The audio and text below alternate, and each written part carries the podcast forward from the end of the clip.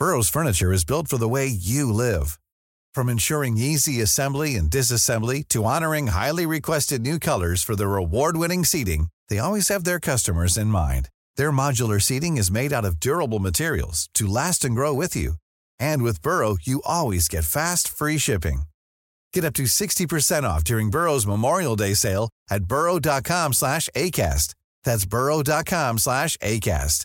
burrow.com slash ACAST. Dixo presenta Factor Kaiser con Max Kaiser. Dixo is back. Información trascendente con Max Kaiser. Factor de cambio. Factor Kaiser. Como todos los viernes, las 10 en 10. Sí, las 10 noticias más importantes de esta semana en solo 10 minutos. Para que de manera rápida y sencilla estés no solo enterado de las 10 cosas más importantes que pasaron esta semana, sino que puedas además conectarlas con otras cosas que hemos visto aquí y con cosas que van a pasar en las próximas semanas y meses. Hoy es viernes 15 de diciembre. Este es el episodio 146 y la idea es cerrar el año comprendiendo todo lo que está pasando para tener un contexto claro, para generar criterio propio y poder encaminarnos al 2024 con la capacidad de tomar buenas decisiones. Por eso te pido que me ayudes a compartir este contenido con todas las personas que conozcas, que copies este link y lo mandes en tus chats y en tus diferentes redes sociales y le pidas a otras personas que lo hagan para que esta comunidad de mexicanas y mexicanos libres que quieren ser factor de cambio se convierta cada vez en una comunidad más grande, más activa, más movilizada, que sea factor para que el 2024 sea el año de nosotros, de los ciudadanos. Acompáñame a ver las 10 de hoy. La 1. Otra masacre en el Edomex, de las que le dan risa a López. Con terror y angustia vimos los mexicanos como el viernes pasado las redes sociales se inundaban de escenas que parecían tener origen en algún país en guerra abierta. Pero se trataba en realidad de un enfrentamiento entre pobladores de una comunidad de Texcapila, municipio de Tezcatitlán en el Estado de México, contra presuntos integrantes de la delincuencia organizada. La batalla dejó 14 personas muertas. Mientras López y Delfina realizaban un evento de promoción electoral de sus programas sociales ahí en el Estado de México, a unos kilómetros, los pobladores de Tezcatitlán se agarraban a balazos con el crimen organizado. Al día siguiente, en un evento de promoción electoral en Guerrero, López dijo esto respecto de la masacre, lo cito, hay que cuidar mucho que no haya consumo de drogas, porque tenemos que combatir el narcotráfico. Y esto que está pasando, que ayer lamentablemente se dio en el Estado de México, la extorsión, el llamado pago de piso, todo esto lo tenemos que combatir, pero entre todos. ¿Entre todos? Es decir, los ciudadanos también tenemos que combatir el crimen organizado. No sé cómo enfatizar la gravedad de esta declaración. Después de una batalla a balazos entre la población civil y el crimen organizado, en la que murieron 14 personas, el jefe del Estado mexicano le dice a los mexicanos que también es nuestra responsabilidad combatir el crimen organizado. No, señor. Enfáticamente le digo que ni madres. Ningún civil tiene la responsabilidad, ni la capacidad, ni la posibilidad de combatir al crimen organizado. Es responsabilidad del Estado, de su gobierno y de nadie más. Asuma de una vez ya esa responsabilidad. La 2. Además de los 14 muertos, hay 10 desaparecidos en Tezcatitlán. Gracias a una nota del portal Animal Político del día de ayer nos enteramos de que además de los 14 muertos, el secretario de Seguridad del Estado, Andrés Andrade, informó que hasta el momento tienen el reporte de más de 10 personas desaparecidas luego de los hechos violentos registrados ahí en Tezcatitlán. En un intento desesperado, por no decirles secuestrados, el secretario Delfina insistieron en que solo no saben dónde están.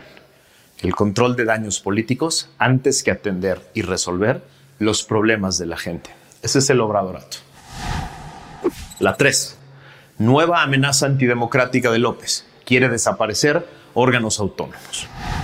En su tono iracundo y desesperado, López volvió a mandar esta semana una amenaza contra el Estado Democrático de Derecho. Lo cito. Tenemos que hacer una reforma administrativa y tienen que desaparecer todos esos organismos supuestamente autónomos. Y es supuestamente autónomos porque no le sirven al pueblo, están al servicio de las minorías. Eso expreso. A ver, te lo traduzco del idioma de la secta del obradorato al idioma español porque esta nueva trampa se explica fácilmente en cinco puntos. Uno, sabe perfectamente que esos órganos están en la Constitución y sabe que no le alcanza su secta en el Congreso para reformar la Constitución. Dos, por eso le dice reforma administrativa, porque mandará iniciativas de ley, que ya sabe son completamente inconstitucionales, pero sus zombies las defenderán a muerte. Tres, esas leyes acabarán en la Suprema Corte de acciones de inconstitucionalidad y controversias constitucionales y serán invalidadas. 4. Este será un nuevo motivo para llorar y decir que hay una mafia en el Poder Judicial y los órganos autónomos que le impiden gobernar. 5.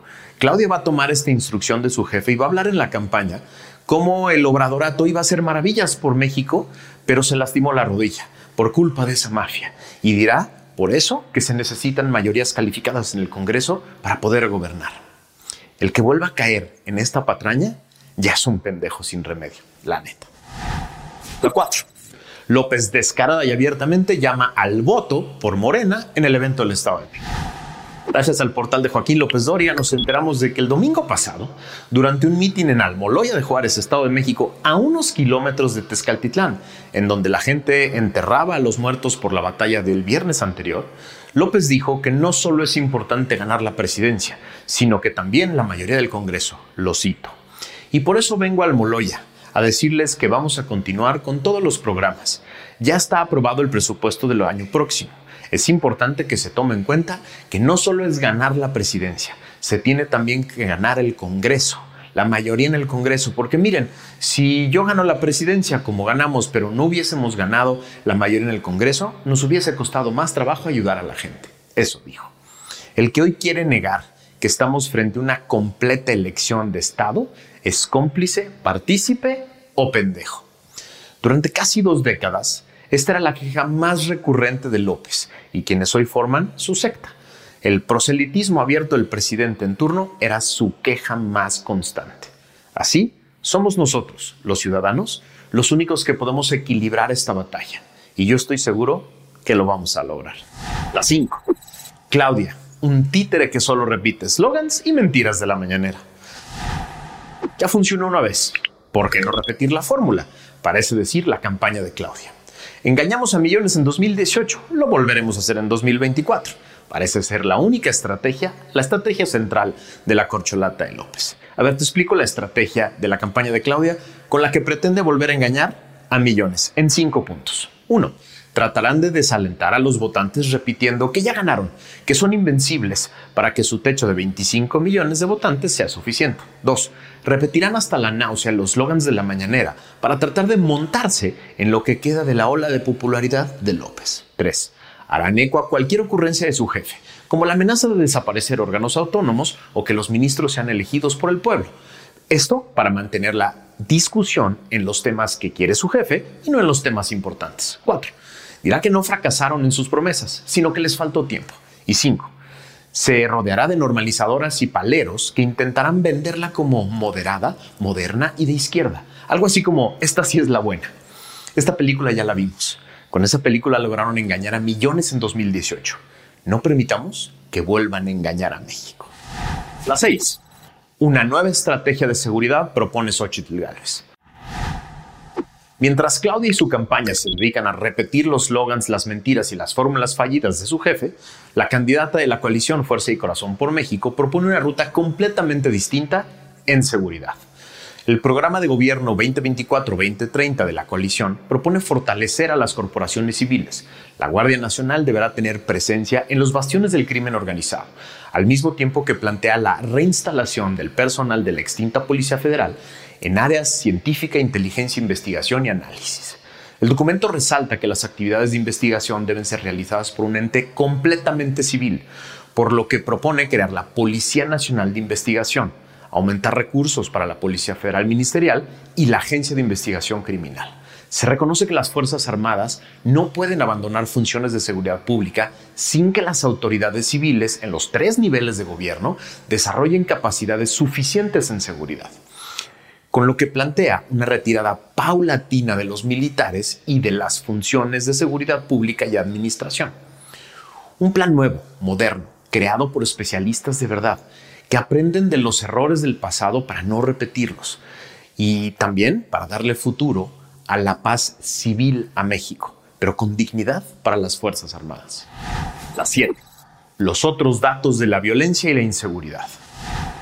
Furibundo y muy frustrado se le vio a López en la mañanera del miércoles pasado, porque se les volvió a colar en Palacio la valiente y experimentada reportera Reina Aide Ramírez de Sonora, quien lo puso a parir chayotes durante un buen rato, cuestionándolo sobre la violencia y la inseguridad.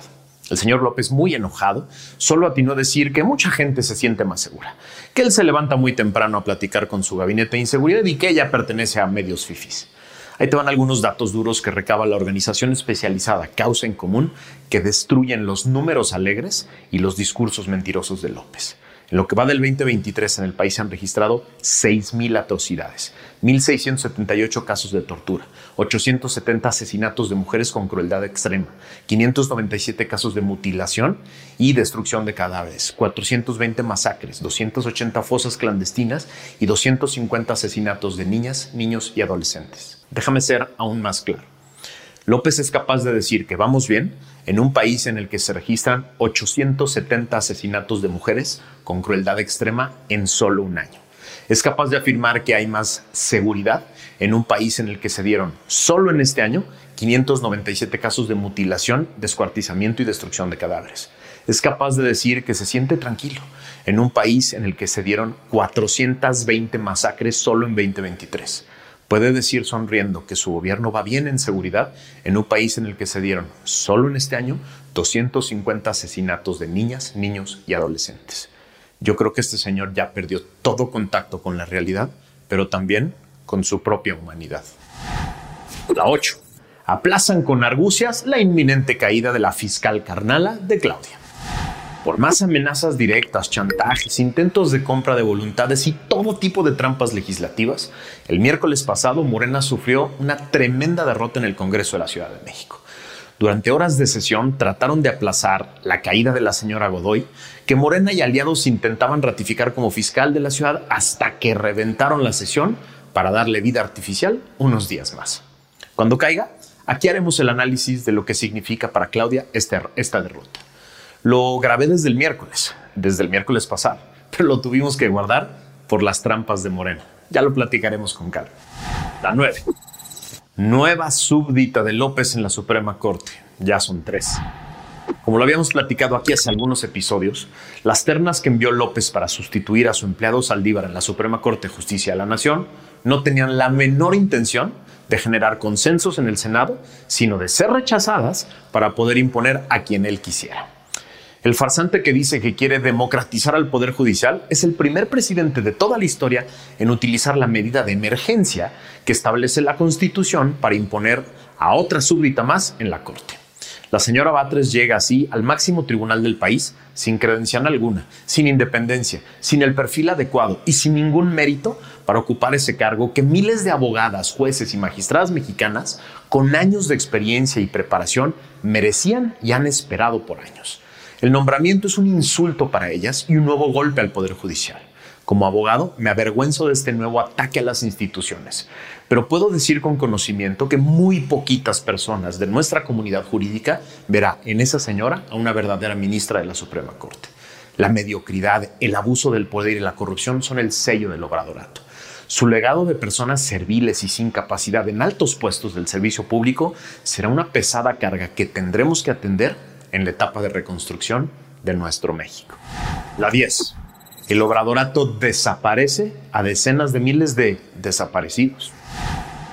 Gracias a una nota del portal Animal Político nos enteramos de que en la nueva lista del bienestar de desaparecidos ya no son 110 mil, porque ya encontraron a 16 mil, eso dicen.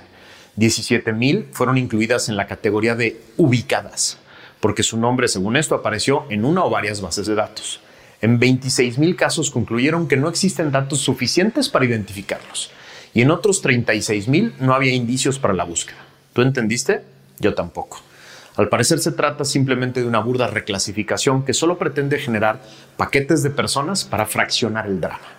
La señorita alcalde, vocera de los temas más indignos e inhumanos del obradorato, como el olvido de Acapulco y esto, que por cierto cobra como secretaria de Gobernación, presentó en la semana este confiable censo que hicieron los cuervos de la nación de la Secretaría del Bienestar, mientras, claro, promocionaban y chantajeaban a la gente con programas sociales.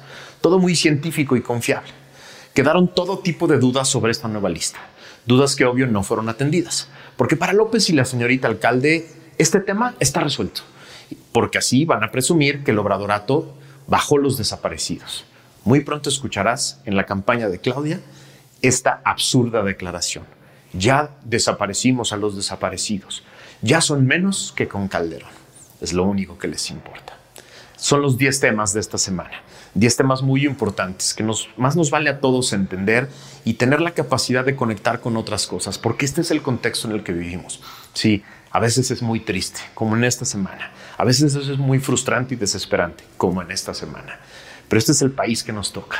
Este es el país que tenemos que rescatar para reconstruir entre todos. Gracias por acompañarme esta semana. Nos vemos la que viene.